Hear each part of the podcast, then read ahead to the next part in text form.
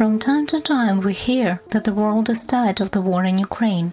The number of news views about the Russian invasion of Ukraine is significantly decreasing worldwide. At the same time, the number of dead Ukrainians is tragically increasing. A shopping center in Kremenchuk, a five story building in Chasovy Yar, an office building in the center of Vinnytsia, a recreation center, and a residential building in the Odessa region. They all have suffered from terrorist attacks by the Russian Federation in just the last couple of weeks. Every day, Russian shells take lives in Luhansk, Donetsk, Dnipropetrovsk, Kharkiv, Mykolaiv, Odessa, and other regions of Ukraine. Every day in Ukraine is now 9 11.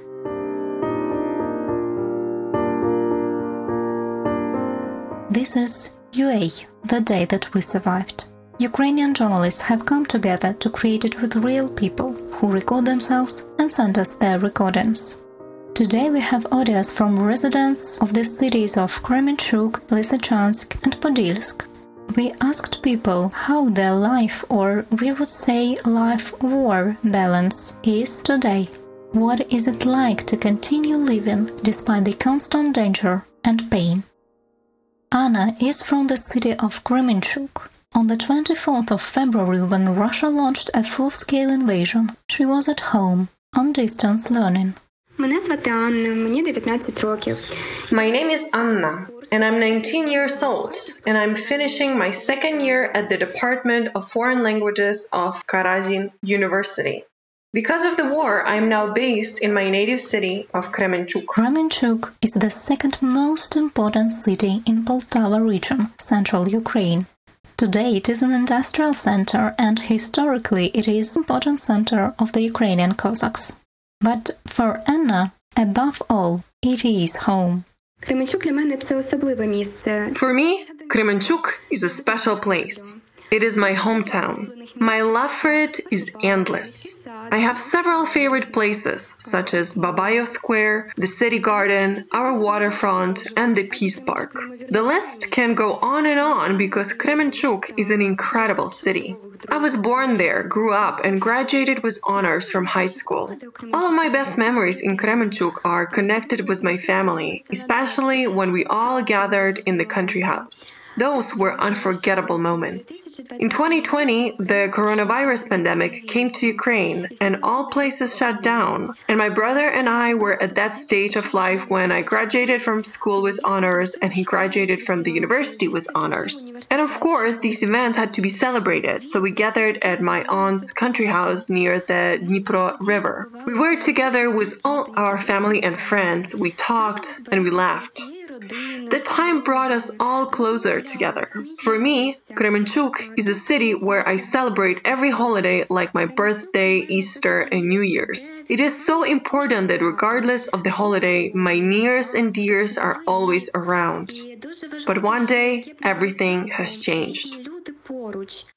On the 27th of June 2022, the Russian armed forces fired two missiles into central Kremenchuk hitting the Amstor shopping mall and the Kredmash Road machinery plant. At that time in Amstor there were at least 1000 people, visitors and employees of the mall. Our mall, called Amstor, was destroyed. Like all other residents, I feel shocked, full of pain and hatred. I was at home at that time. I heard a loud explosion that sounded like thunder. Then I felt a strong vibration in my body, and the walls and windows shook. There were no Anna's relatives or acquaintances at the scene of the tragedy. They were lucky enough. As of the 2nd of July, 29 body fragments were found under the rubble of the mall. On the 6th of July, local church conducted funerals for those who were killed because of the terrorist act of the occupiers.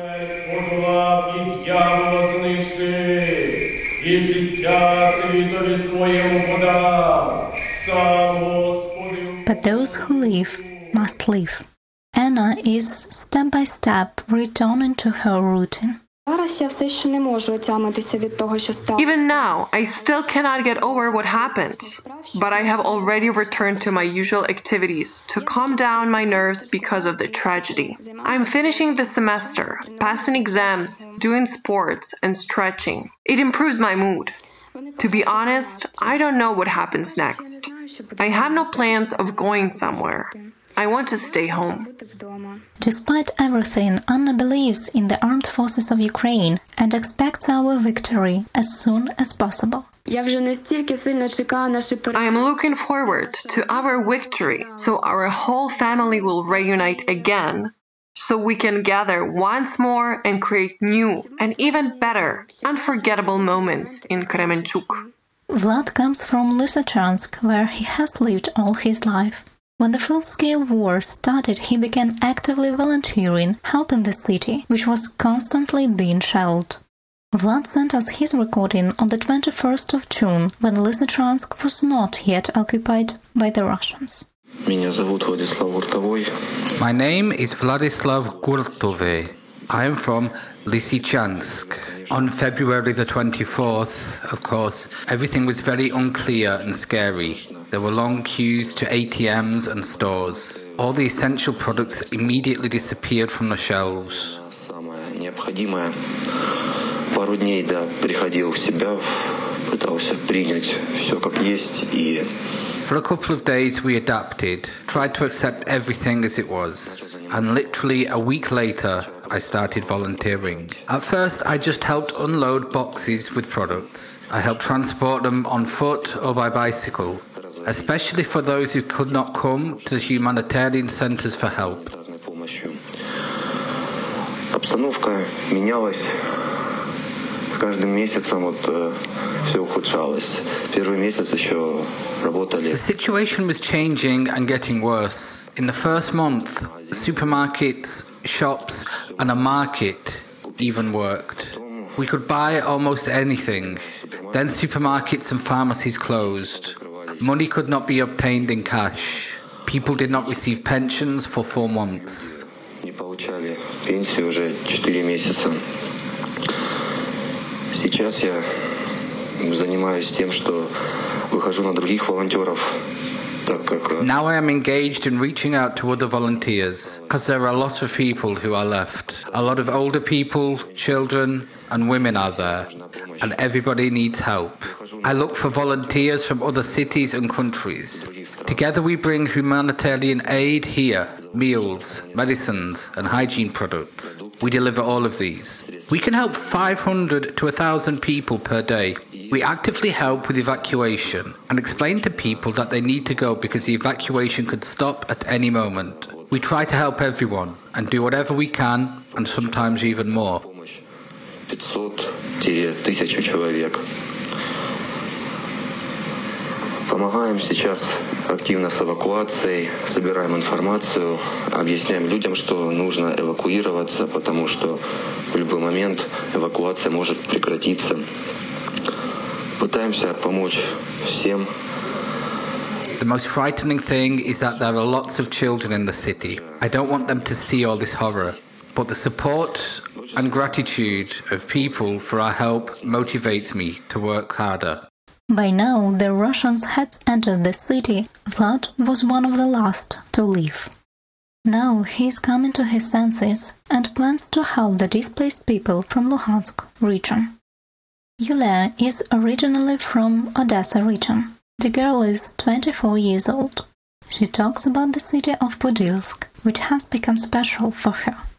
Е, Я народилась і виросла на Одещині. I was born in the Odessa region, Типові but not in a typical Odessa region. I live in the north, so far from the seaside, and there are no well known water parks nearby everyone knows and associates my region with. Водоймищ, про які всі знають, і з якими асоціюється мій регіон. Буквально два роки тому е, я переїхала Two years ago, I moved to the city of Podilsk. в місто. It is a small town, but also a railway hub. Це така вузлова Previously, I wasn't very attached to this city. But since the beginning of the war, it has become special because I have been staying here and, in fact, here for the first time in many years. I have my own home. не було раніше якоїсь прив'язки такої е, сентиментальної та до цього міста. Але зараз воно е, з початку війни, власне, which I decorate, my cups that I chose, colors that I like. Here are lots of things I made, filled, bought, created, and I hope that my son will be born here. That's why it is special for me. влаштовую, де мої чашки, які я довго вибирала, кольори. On the 1st of July, Russian troops attacked the village of Serhiivka, Odessa region. 21 people died, 39 injured.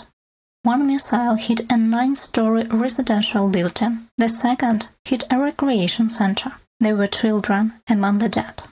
Yulia reads the news, but does not want to leave her hometown. And here is why. У мене є таке відчуття двоякості. З одного боку, я розумію, що е, I безпечно have a sense of duality. On the one hand, I understand that there is no completely safe place. сьогодні не It is not the fact that it, will, it won't explode tomorrow or today. проявити себе десь в іншому місті, навіть в іншому домі. Е, У мене тут є е, в своєму домі відчуття, що е, якогось комфорту. On the other hand, it is difficult for me to imagine myself somewhere else, even in another house.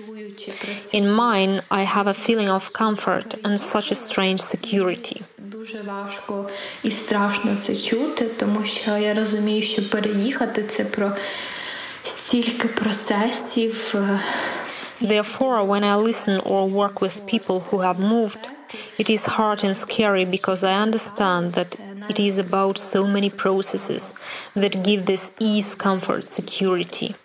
It's all about the routine, the people around. Losing it is fearful. Now we often divide our lives into before and after the 24th of February. However, the war leaves even more scars in the history of every family. Є війна в країні до того, е, як тато пішов на війну. For me, there are two wars a war before my dad became a soldier, and the war after that. I distinguish them very clearly by feeling. Тому як я це These are two different stages, two different people me before and me after. прочитала. Я до і я після. Якось до, знаєш, е, в мене була така м, дуже дієва реакція. Before, I had such an effectiveness as a reaction to stress. Maybe it is related to pregnancy, maybe not. I got involved, I worked a lot. Even if it was not related to work, I tried to help, volunteer somewhere, took care of home improvement, my health. Це було пов'язано. То я намагалась допомагати, е, десь волонтерити. Я займалась дуже дуже активно. There Облаштувала was a huge to do list. займалась дуже активно. This effectiveness helped me, and this planning gave me clarity regarding at least some areas of my life. Багато я виокремила зону. And during this period, despite how much pain and horror there was around me, I had a lot of resourceful things. Зробила Since the beginning of the war, I have resumed personal psychotherapy, attended some supervision sessions, and support meetings. в цей період, не дивлячись на те, скільки е, болю і жаху було навколо, е, в мене були і I ресурси. felt better by connection with nature, with my house, the opportunity to observe these flowers, trees, fruits, berries. Відновила особисту This gave a sense of grounding and the feeling that life is going on. психологічну для себе. And pregnancy supports from the point of view that the tummy is constantly growing, changes are constantly taking place. Не знаю, там ці In May, I felt the first movements of my baby, and this is a supportive reminder that life goes on, processes continue. It supports. триває, в принципі. І вагітність, вона я не знаю. Це може теж парадоксально звучати. Дуже підтримує з цієї точки зору мене, що животик росте постійно, відбуваються якісь зміни. А В травні, здається, я відчула. When I found out that my father received a summons, It was without any doubt the, the worst day of my life, which I was afraid of and wanted to avoid. This day came unexpectedly and when I was least ready for it. And after that, some kind of joy disappeared. Not a joy in a literal sense, but that joy which was innate for me. Можу назвати це найгіршим днем свого життя, е, якого я дуже боялась і дуже хотіла уникнути. І він прийшов цей день неочікувано. Е, І я би сказала, що це було е, коли от я найменше була до цього готова. І от якось після цього е, зникла якась така My sister and I were together crying and talking a lot. така, знаєш, She said that earlier she could listen to a song or watch a video. Maybe it's about some kind of internal prohibition during the grieving process. Е, до цього. І ми з сестрою якось разом в цьому процесі ми багато плачемо, багато говоримо. Вона теж зі мною ділилася про те, що там до цього I understand that I feel differently. It is difficult for me to experience some things which I used to manage normally. якусь внутрішню заборону. Yulia's father is now protecting Ukraine. He became a soldier and continues to be a loving father, a husband, and a grandfather. Like many Ukrainian families, Yulia's family has a hard time living this forced distance. А, ну, Тато, це ти знаєш, це такий. Е... Це такий центр для всіх насправді в нашій родині. Dad is a center for everyone in our family, like the center of balance. Нас He seems to me to each of us, and there is a lot of us grandmother, mother, sister, niece, nephew. Він давав дуже багато тепла, підтримки, тримав, мені здається, кожну з нас в рівновазі. With the resource of warmth and support. Father kept us in balance and was such a gentle mediator who regulated relations. And each of us copes with the fact that he is not physically nearby. Mom is having a hard time now, and her pain is doubled, as it hurts to watch what is happening to other family members. Мама, наприклад, е, дуже важко це проживає. Та і цей біль е, подвоюється, тому що боляче там за себе, та як е, доньці, і боляче е, дуже насправді спостерігати те, що. And one of those my obsessive thoughts how is he without us? I'm used to talk to him a lot by phone. I'm used to see him often. I'm used to the fact that we have our chat with jokes that are not understandable for others. It hurts to lose it and to lose it very dramatically. Because now we speak for two minutes every some days and it's so fantastic. спірні оці нікому не зрозумілі жарти.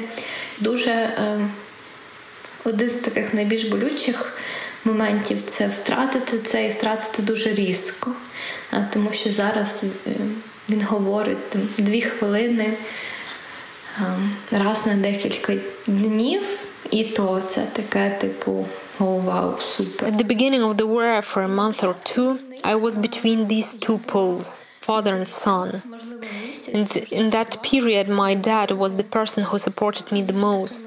When I found out about my pregnancy, and I received a lot of support after the first visits to the hospital. In my doubts, fears about the war, dad took my mother to the hospital.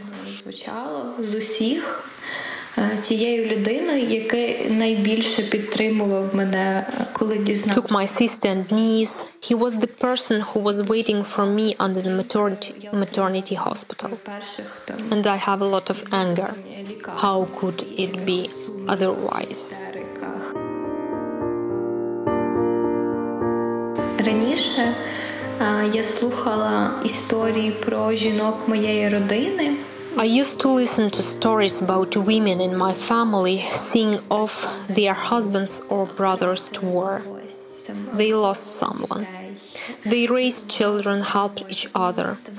It seemed to me this was a story, like something from the movies, a story with black and white photos, and I could not imagine that I would be such a woman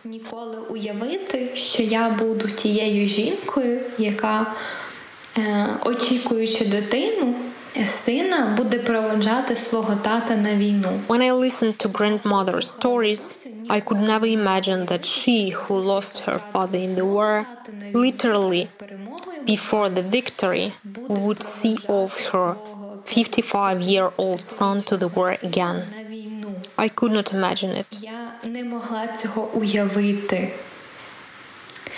Мені хочеться, мабуть, щоб хтось знав, е, скільки теж злості, гніву е, викликає, викликає ця ситуація. Та? І мені насправді I probably want someone to know how much anger and rage this situation causes.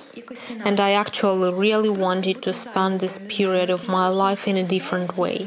і тим, щоб Just being busy with makeup and photo shoots, дитячі preparing things for my son, but it's different for me.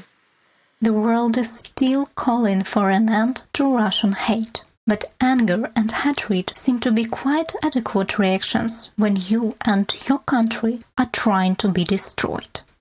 The experience of the Second World War showed how important it is for the aggressor to ultimately take responsibility for its actions, and how important it is for all citizens of the aggressor countries to acknowledge and share this responsibility. Because this is the one and only way to truly never again.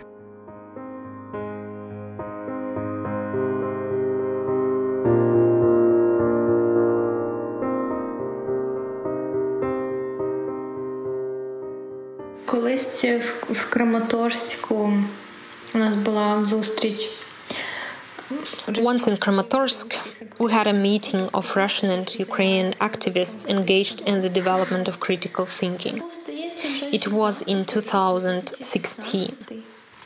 At that moment, it helped me to see living people, even if they were not many, who asked questions and were interested in how to be here in this situation. які цікавилися, як тут, як бути в цій ситуації. І один е, з учасників one of the participants said that he was hurt and ashamed because of the fact that he felt a sense of belonging to what was happening. It hurt him that he had Russian citizenship and that he did not know how he could do, but he apologized to us all. I remember this meeting at that moment. It was one of those situations which helped me. And I have developed such an aversion to hate. I don't want to bear my child hating someone, but there is only anger. It seems to me that it is wrong in relation to my son to bear him with anger and aggression, feeling this endless pain. Мені здається, що це No, неправильно I don't want that. до мого сина. Виношувати його з ненавистю, злостю, агресією, е, стільки відчуваючи якийсь безкінечний біль. And my question is how to get my life back and my joy back. Запит це Because I want to feel love, joy, warmth, and satisfaction in my own life. тому, що я I hope it will come back to me в житті sooner or later.